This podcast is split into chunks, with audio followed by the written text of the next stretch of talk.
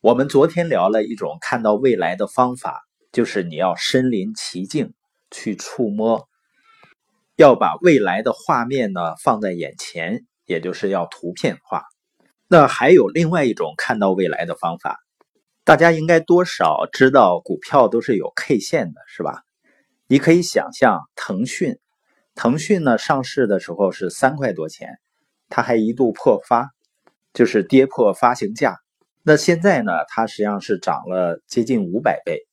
你可以想象一下，它的 K 线图是经过一段时间的波折，然后呢一飞冲天。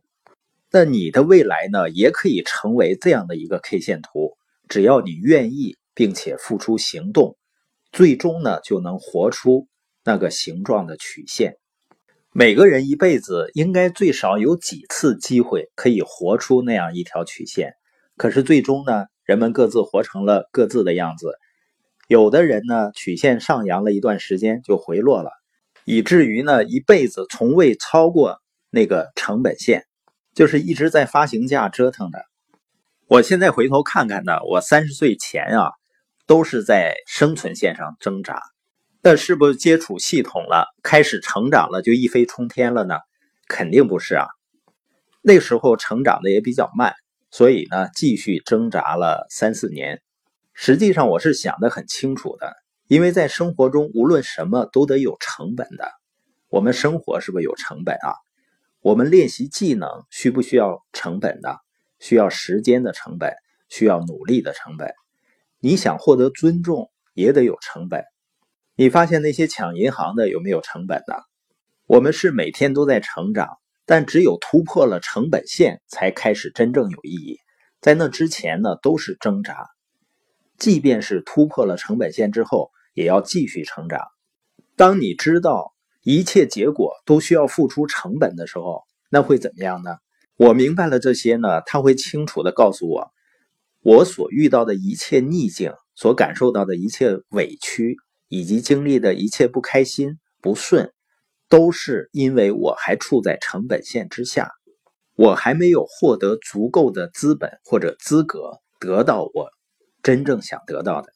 这个时候呢，你的信心是最重要的，你要坚定的相信，你不仅早晚会突破那条成本线，而且一定能够活出像腾讯股票那样的曲线。我是在03、04年呢，算是突破成本线了。到09年的时候，获得了一定程度的财务自由。再后来呢，即使处在半退休状态，方方面面的发展呢，都会非常顺利。回头看呢，在突破成本线之前的挣扎是最有价值的。所以呢，你一定要坚信自己有美好的未来，而且是盲目的相信，120%的相信。为什么要120%的相信呢？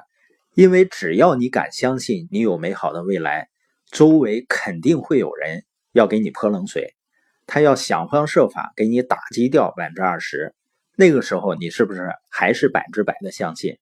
当然了，一旦你发现啊，你只剩下100%的信心了，你还要主动想办法，比如找积极的环境，把这个数值呢重新培养到120%。因为在你飞起来之前呢，你最不缺乏的就是打击。我发现还有一个现象，很多在成本线上挣扎的人呢，他会非常愿意存钱，甚至于呢急于去买房子，或者呢回老家盖一个房子，而那个房子呢他自己也不知道什么时候回去住。所有的这些举动呢，都是对未来没有信心的一个表现。因为如果你坚信自己有美好的未来，那么在成本线被突破之前的那段时间里，你能赚到的钱实际上全都是小钱，小到呢不值得节省的地步。也就是说呢，你省实际上也省不出来多少。当然呢，并不是说让你去浪费，而是把它拿来用于投资，投资自己的大脑，投资去建立自己的资产。